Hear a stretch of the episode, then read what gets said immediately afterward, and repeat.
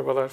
Ee, yeni bir yayınla birlikteyiz. Bugün bize Salih anlatacak. Ben de ona sizin aklınızdaki soruların bir kısmını sormaya çalışacağım. Ne konuşacağız bugün Salih? Ee, bugün şöyle bu konunun aslında nereden çıktı? Çocuklarla çalıştığım için çok fazla şu geliyor. Salih Bey çocuğumuz bize problemlerini anlatmıyor, bizden gizliyor veya bir sıkıntısı oluyor. Çok geç öğreniyor mesela anne baba. Okulda örneğin akran zorbalığına hmm. maruz kalmış veya işte başına bir sorun gelmiş ama bunu anne babaya anlatmıyor. Çok basit bir şey de olabiliyor aslında. Çok böyle büyük suçluluk hissedeceği şeyler değil. Çok basit olaylarda bile bazen bize anlatmıyor yakınmasıyla hmm. geliyorlar. Orada benim de fark ettiğim bazı noktalar var. Neden çocuklar anne babalarına sorunlarını anlatmazlar. Birkaç nokta gözlemledik. Önemli bir başlıktan bahsediyorsun. Tabii, Özellikle önemli. şey sanırım akran zorbalığı artmaya başladıkça Hı. ya da işte ne bileyim istismar olayları vesaire artmaya başladıkça ebeveynlerin en çok kaygılandığı şey de bu oldu. Acaba çocuğumuz bize anlatır mı, anlatmaz mı gibi. Tabii. Burada asıl önemli nokta şu. Biz yetişkinler olarak yardım alma konusunda hmm. daha çok seçeneklere sahibiz. Problem yaşadığımızda birilerinden yardım hmm. isteyebiliyoruz. Veya bir sıkıntı yaşıyoruz. Yardım alamasak bile birine gidip anlatıp rahatlıyoruz. Yani biliyoruz karşımızdaki işte arkadaşımıza derdimizi hmm. anlattığımızda çoğu zaman onun bize faydalı olamayacağını biliyoruz ama anlattığımızda iyi hissediyoruz. Çocuklar bu anlamda yalnızlar aslında. Yani sadece anne babası var. Tabii ki arkadaşları var ama küçük çocuklar hani arkadaşlarla oyun oynuyorlar, vakit geçiyorlar. Hani onlarla bir sorununu konuşma, paylaşma çok mümkün olmuyor.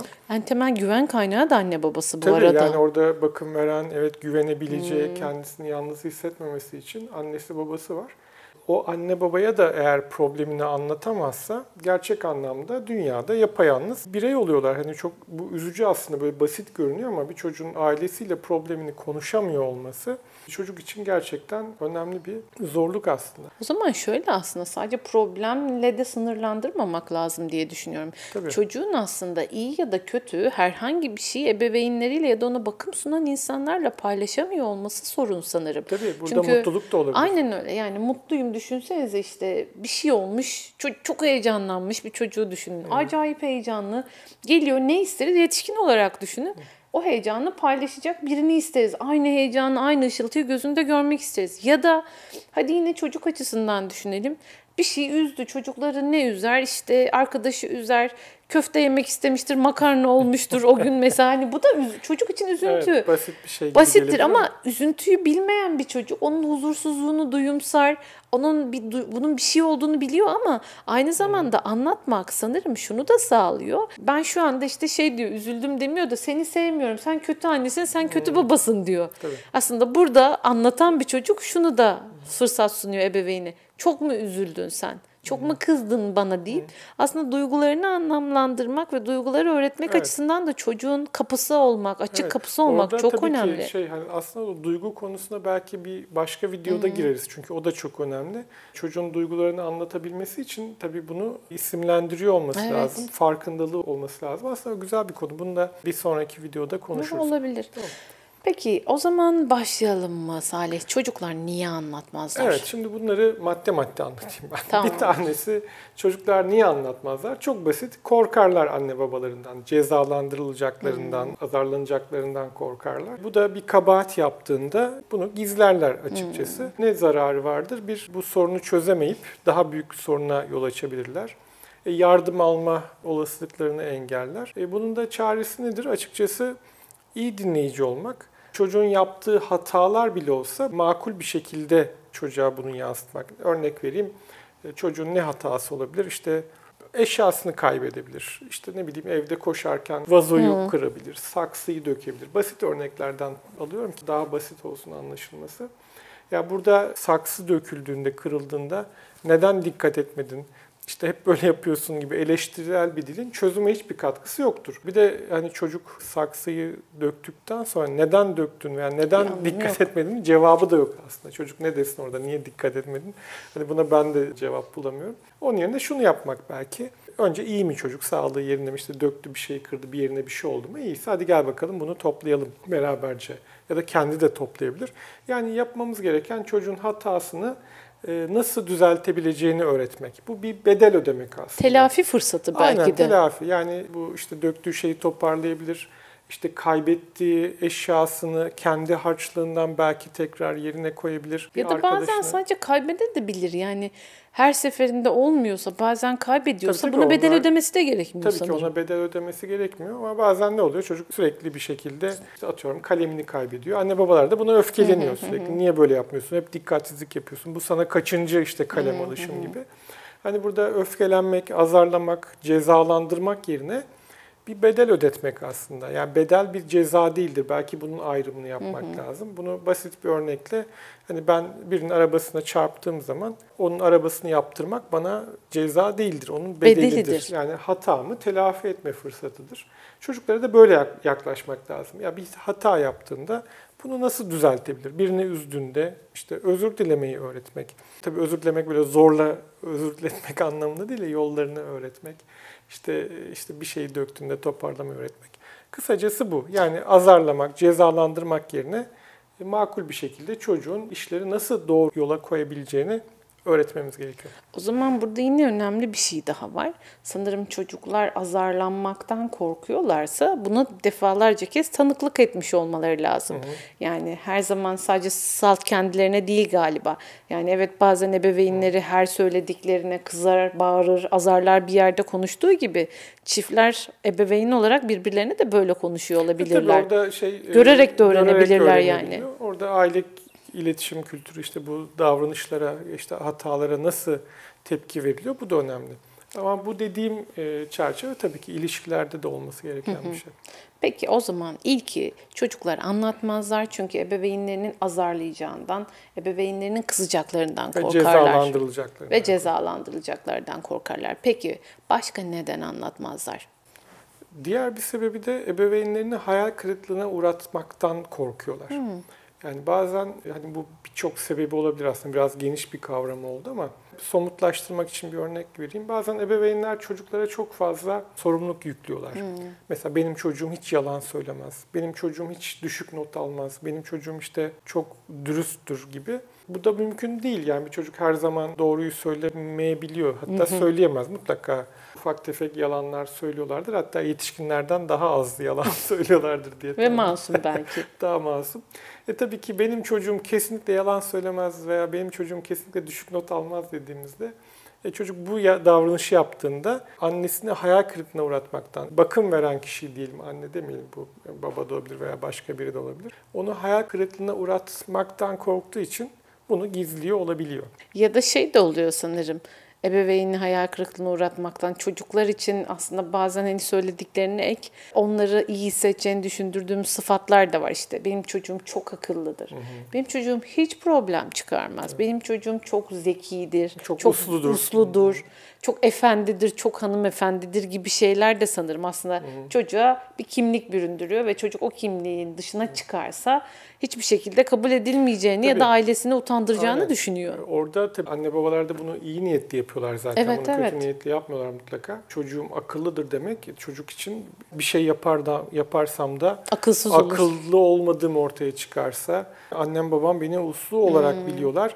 Ufak yaramazlıklar ki biz isteriz böyle çok hani tırnak içinde uslu çocuk gördüğümde ben endişelenirim. Hani acaba bu çocuk ne, Ne yolda, ne- niye bu kadar baskı altında diye. O yüzden iyi niyetli yapılan şeyler ama çocukları böyle olumlu sıfatlarla çok fazla boğmamak lazım. Şey söyledin o da çok önemli galiba. Yine bu anne babayı hayal kırıklığına uğratmamak konusunda şu da olabilir sanırım. Ebeveynlerin doğruları, ebeveynlerin hani önemsedikleri şeyler de var sanırım. Başkalarıyla konuşurken de bunlara tanıklık ediyorlar galiba. İşte ya da eşlerin birbirlerine ilişkin tavırlarında ya da bir başka kardeş varsa ona ilişkin tavırlarında da bunu görüyorlar galiba. Hmm, bunu yaparsam çok utanırlar, beni sevmezler ya da kabul etmezler gibi. Aslında çok ağır bir şeyden bahsediyoruz. Tabii hani. orada zaten hani bazen doğrudan da bu çocuğa yüklenebilir. Hani böyle yaparsan çok üzülürüm gibi. Çok Beni işte- üzüyorsun, beni, üzdün, üzüyorsun. beni kızdırdın. Evet, bu da çocukta suçluk yaratıyor. Bu yüzden anneyi babayı da üzmemek için, ebeveyni üzmemek için de çocuk bazen yaşadığı bir sorunu ailesiyle paylaşmayabiliyor. Peki. Üçüncüsü nedir? Üçüncüsü de bazen çocuklar anne babalarının onların onayı olmadan bir şeyler yapacağından çekiniyorlar. Gene spesifik olaylardan fark ettiğim bir şey. Şöyle örnek vereyim. Çocuk okulda bir arkadaşla kavga ediyor ki çok yaygın bir şey. Hani olabilir bazen ufak tefek tartışmalar çıkıyor. Bunu anneye, babaya veya ebeveyne anlattığında ebeveynler çocuğun bilgisi olmadan buna müdahale edebiliyorlar. Gidip mesela işte çocuğun ailesini arayabiliyorlar. İşte okulla iletişime geçiyorlar. Çocuk bu sefer zor durumda kalabiliyor. Yani belki kendi düzeltebileceği bir problemken kendi bilgisi dışında işte okul aranıyor, işte okula birileri gidiyor. Çocuk kendi arkadaşları arasında zor duruma düşebiliyor. Tabii burada çocuğun oradaki korunması önemli ama bunu belki çocuğun da onayıyla veya bilgisiyle yapmak çocuğu rahatlatıyor. Yani çocuk şeyi bilmese iyi oluyor. Yani annem babam benim bilgim dışında bir şey yapmazları bilmesi lazım. Ama tabii ki bazı istisnalar var. Her şeyde de çocuktan izin almamız Evet, gerekmiyor. evet, evet. Ama bu müdahaleleri yaparken de bu konuda mağdur olmamasını sağlamak gerekiyor. O zaman şöyle sanırım doğru mu anlıyorum? Aslında bazı noktalarda da ebeveynler her şeye müdahil olduklarında, müdahil olmamaları gereken bir yerse bile dolayısıyla çocuğun problem çözme beceri hakkını da ellerinden almış oluyorlar. Tabii, kendi yani başına- işte hemen gidip arkadaşına işte sen ne yaptın benim çocuğuma demek ya da ebeveynlerine söylemek. Sonra ebeveynler işin içine girdiğinde çocukların arasındaki ilişki bozuluyor. Aslında çocuklar çabuk da unutuyorlar büyük Tabii tabii olmayan gün şeyleri. barışacaklar belki. Aynen öyle ama bir anda olay ebeveynlere yansıdığında kocaman bir şey haline geliyor. Dolayısıyla belki şurada şu şunu ekleyebilir miyiz?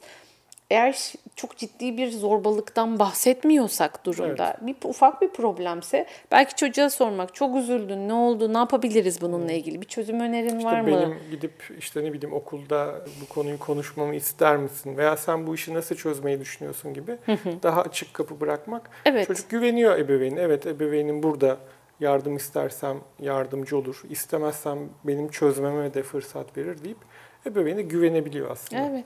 O zaman önemli bir şey daha aslında ebeveynlerin çocukların bilgisi olmaksızın onları rencide edecek, onları ya da zor durumda bırakacak. Belki biraz daha büyük çocuklar için okul öncesi değil de ilkokul ve ortaokul dönemi için, ergenlik için çok çok daha önemli.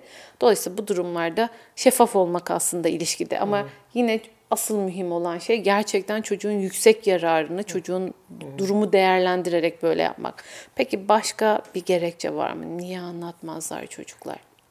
Diğer bir e, sebep de duygularının küçümsenmesinden veya ciddiye alınmamaktan çekiniyor çocuklar. Bu yüzden anlatmıyorlar. Buna da yine basit bir örnek vereyim. Korkularda bunu çok görüyorum. Çocuğun işte korkuları var mesela. Neyden korkuyor? Yatağının altındaki canavardan korkuyor. E, burada tabii ki biliyoruz yatağın altında canavar yok, canavar gerçek değil ama çocuğun duygusu gerçek, o korku gerçek. Burada bizim uğraşmamız gereken yatağın altında canavar olup olmadığı değil, çocuğun duygusunun ne kadar değerli olduğu. E, burada eğer e, siz yatağın altındaki canavara gülüp çocuğun duygusunu küçümsemiş oluyorsunuz. O yüzden orada Ya da kabul etmiyoruz. Olur kabul muymuş etmiyoruz. öyle şey? Yanlış hissediyorsun veya diyoruz üzüldüğün aslında. şeye bak mesela çocuk işte e, oyuncağını kaybediyor. Ya ne olacak üzüldüğün şeye bak. Buna üzülünür mü? Ha buna üzün ben sana daha güzelini alırım gibi yaklaşımlar da. Yani çocuğun o üzüntüsünü, korkusunu hatta bazen mutluluğu da olabilir. Küçümsemek de çocuklarda ebeveyne bunları paylaşmakta sorun yaratabiliyor. Çünkü biliyor ki anneme anlatırsam, Hmm. babama işte büyüklerime anlatırsam gülecekler deyip anlatmamayı seçebiliyor. Bu aslında şeyle de çok ilgili. Hani yetişkinlerle çalışırken, çiftlerle çalışırken meta duygu dediğimiz bir şey var ya da raket duygu denilen farklı bir yaklaşımda. Duygunun üzerine duygum. Yani ebeveynler aslında evde çocukların duygularına ilişkin kabul ettiklerinde her duygudan bahsediyorum. O öyle olur muymuş, böyle olur muymuş, aa ne varmış falan değil de üzgünsün, aa çok üzgünsün, çok kızgınsın, çok mutlusun. Bunları kabul ettiklerinde aslında biz de erişkin olduğumuzda bütün duyguların yaşanabilir ve kabul edilebilir olduğunu kabul ediyoruz ve herhangi bir şekilde ne hissediyorsak özgürce bunu ifade edebilmek rahatlığına da kavuşuyoruz. Diğer türlü mesela hani bizde çok görülüyor ya üzüldüğünde insanlar öfkeleniyorlar. Ya da işte mesela ebeveynlerde de çok var ya çocuğu hasta olmuş aslında ödü kopmuş. Korkuyor. Nasıl hasta olursun ya da niye düştün geldin? Aslında hissettiği şey çok korktum. Sana bir şey oldu sandım. Evet, genelde Der bir yerde. e, korku, üzüntü çok kabul edilir duygular değil. Onun yerine öfke daha çok kabul Evet. edilir. Yani çocuk işte, işte düştüğünde onun düşmesine olan üzüntümüzü değil mi? Ona kızarak gösteriyoruz. Ve çocuk da orada şunu öğreniyor. Değil mi? Çocuk da üzüldüğünde galiba üzüntümle ilgili bir yanlışlık var. Üzülmemeliyim ben Evet, deyip bunu bastırmaya çalışıyor. O nedenle çocukların duygularını aslında kabul eden bir yerde durmak, çocuklar için de her şeyi anlatmak, anlatabilmek açısından bir özgürlük ve açık kapı bırakıyor o zaman ebeveynlerine Evet, ilişkin. duygular gerçekten önemli. E, bu duyguların bir mantığı, sebebi, gerekçesi olmak zorunda değil. Biz olduğu gibi bize çok saçma bile gelse onları olduğu gibi kabul etmemiz gerekiyor çocukların. Ve böyle olmadığında da çocuklar bazen anlatmamayı seçebiliyorlar. Evet. Peki başka bir gerekçe var mı Salih? Evet, bir gerekçe de çocuklar ebeveynlerinin sevgisini kaybetmekten korkuyorlar. Yani yaptığı davranış sonucunda annem, babam, işte bakım veren kimse beni sevmeyecek diye düşünüyorlar. Bu aslında birazcık çocuğa şartlı sevgi hissettiriliyor. Ne olabilir mesela? Ben de senin annen olmam. Ha, değil mi? ben de seni sevmem. Mesela küsmek. Çocuk bu sefer neyi öğreniyor? Ee, Ben e, yanlış bir şey yaparsam annem beni sevmeyecek, babam beni Ya da sevmeyecek. yanlış bir şeyden de daha fazla sanırım anne babamın onaylamadığı herhangi bir şey yaptığımda sevilmeyeceğim. Evet. Bu da sevgiyi kaybetmekten korktuğu için çocuk ne yapıyor? Yaptığı hataları veya düşüncelerini, duygularını söylemiyor. E burada ne yapmak lazım? Ebeveynin çocuğa koşulsuz sevdiğini hissettirmesi lazım. Çocuğun varlığı ayrı, davranışları ayrı. Peki bir sonraki nedir? Bir sonraki de şu, çocuklar ebeveynlerine yük olmaktan çok çekiniyorlar bazen. Bu maddi de olabilir, ilişkisel anlamda da. Mesela atıyorum evde sorunlar var, işte bu aile içindeki sorunlar olabilir. Bu soruna bir sorunda ben koymayayım diye çekinebiliyorlar. Atıyorum ebeveynler arasında sorunlar var. Çocuk da kendi sorununu getirmeye çekiniyor. Ve maddi de olabilir. Hani evde sürekli ekonomik sorunların konuşuluyor olması ki olabilir tabii ki ama çocuğa bunu belli nebzede yansıtmak, belli nebzede gizlemek gerekiyor. Çocuğun kaldırabileceği düzeyde bilmesi yeterli. Çocuk bu sefer hani maddi sorunlar çok konuşuyorsa bu sefer ihtiyaçlarını dillendiremiyor. E bunları bir şekilde bastırarak da sorunlarını konuşamayabiliyor. Ya da şey olabilir belki sanırım en önemli kısmı da orası. Ebeveynler arasında bir sorun varsa ya da ebeveynlerden herhangi biri daha mutsuz, daha sıkkın, daha kötü bir durumdaysa dolayısıyla sanırım öyle bir noktada çocuklar şunu düşünüyorlar. Ben sorun çıkarmayayım. Dolayısıyla yük oluyorlar, yük olmaktan korkuyor ama tek başına da çözemeyecek kadar Evet, küçükler. Bunlarla baş edemiyorlar. O yüzden çocuk şunu bilmeli. Evet sorunlarım vardır, Bana her zaman yer var. yer var. Bir de şey de var yani çocukların ihtiyacını gidermek zorunda değiliz veya imkanımız olmayabilir. Ama bunu dinleyip gerçekleştiremeyeceksek gerekçelerini anlatmak veya nasıl gerçekleştirebileceğimizi konuşabiliriz. Atıyorum en büyük kriz işte cep telefonu istiyor çocuk. Cep telefonu istediğinde azarlamak yerine yeter artık işte yok senin cep telefonun yok mu niye böyle bununla geliyorsun demek yerine şu anda elindeki telefonu bir yıl daha kullanman gerekiyor. Yani bundan önce telefon alamam. Alacağım zaman da bütçem bu kadar olabilir. Bunlardan hangisini seçmek istersin gibi bir yaklaşım. Veya şu anda ben üzgünüm sana telefon alacak imkanım yok demek yeterli. Yani onu azarlamak, aşağılamak. Ya da duygusal problemlerle ilgili mesela aranızda partnerinizle bir sorun, eşinizle bir problem varsa belki şunu söyleyebilmek. Ya şu anda bir sorun var ama bu ikimizle ilgili. Karı koca olarak bizimle ilgili. Seninle hiç ilgili değil. İstediğin zaman sen gelip bizimle konuşabilirsin demek belki. Ya da bazen ebeveynler böyle aralarındaki problemlerden dolayı ya da taştıkları noktada söyleniyorlar fark etmeden. Of yetti artık başıma ben bu dünyaya şunun için mi geldim, bunun için mi geldim, hep bunlarla mı uğraşacağım. Belki o anda öfke anında hiç fark etmeden söylüyorlar ama çocuklar böyle paratoner gibiler her şeyi alıyorlar. Evet orada da gene suçluluk hissedip problemini yansıtmayabiliyor. Evet yük olmak istemiyorlar. Evet. Evet, e, sonuncusu da şu aslında belki en önemlisi. Ailede problemleri konuşma kültürünün olmaması da önemli bir sorun. Çünkü çocuğa model olmak lazım. Yani ailenin problemleri konuşuyor olabilmesi, bunları e, sağlıklı bir şekilde dinliyor, çözüm üretebiliyor olması lazım. Ama bu kültür olmazsa aile içinde çocuk bırakın sorunlarını getirmeyi böyle bir şeyin mümkün olduğunun bile farkında olmayabiliyor. O yüzden hani ailede sorunlar üzerine konuşmak, dinlemek, çocuğa model olmak açısından önemli. Peki bunlar aslında hepsi çok önemli başlıklar ve belki de neden anlatmazlarla ilgili söylenebilecek bir sürü başka şeyler de var ama en genel çerçevesiyle en sık rastlanan şeylerden bir tanesi. Evet bunlar birkaçı. benim hani ilk aklıma gelenler oldu. Mutlaka hani biraz daha kafa yorunca çıkacaktır ama karşıma gelen önemli maddeleri bir araya getirdim. En çok bunları görüyorum. Belki yardımcı olur herkese. Peki bunlarla ilgili çok böyle birkaç tane böyle hap gibi bilgi verecek olsan çözüm önerisi belki. Çocukların ebeveynlerini anlatma kapılarını açmak için en temel anlamda en sınırlı başlıkta neler söylersin? Ee, dediğim gibi birincisi ailede bu kültürün geliştirilmesi. Hani duyguların önemsenmesi, eleştirinin olmaması, ailecek zaman geçirmek, belki aile yemekleri çok faydalı oluyor. Ailede yemek kültürü çünkü önemli. Beraber problemlerin konuşulduğu, mutlulukların konuşulduğu, problemlerin fark edildiği bir yer. Bu yüzden koşulsuz kabul, iyi dinleme, sakin kalabilme önemli. Burada evet birkaç hap gerekirse bunlar diyebilirim. Peki teşekkürler Salih verdiğin Ben bilgiler teşekkür için. ederim. Görüşmek üzere. Görüşmek üzere.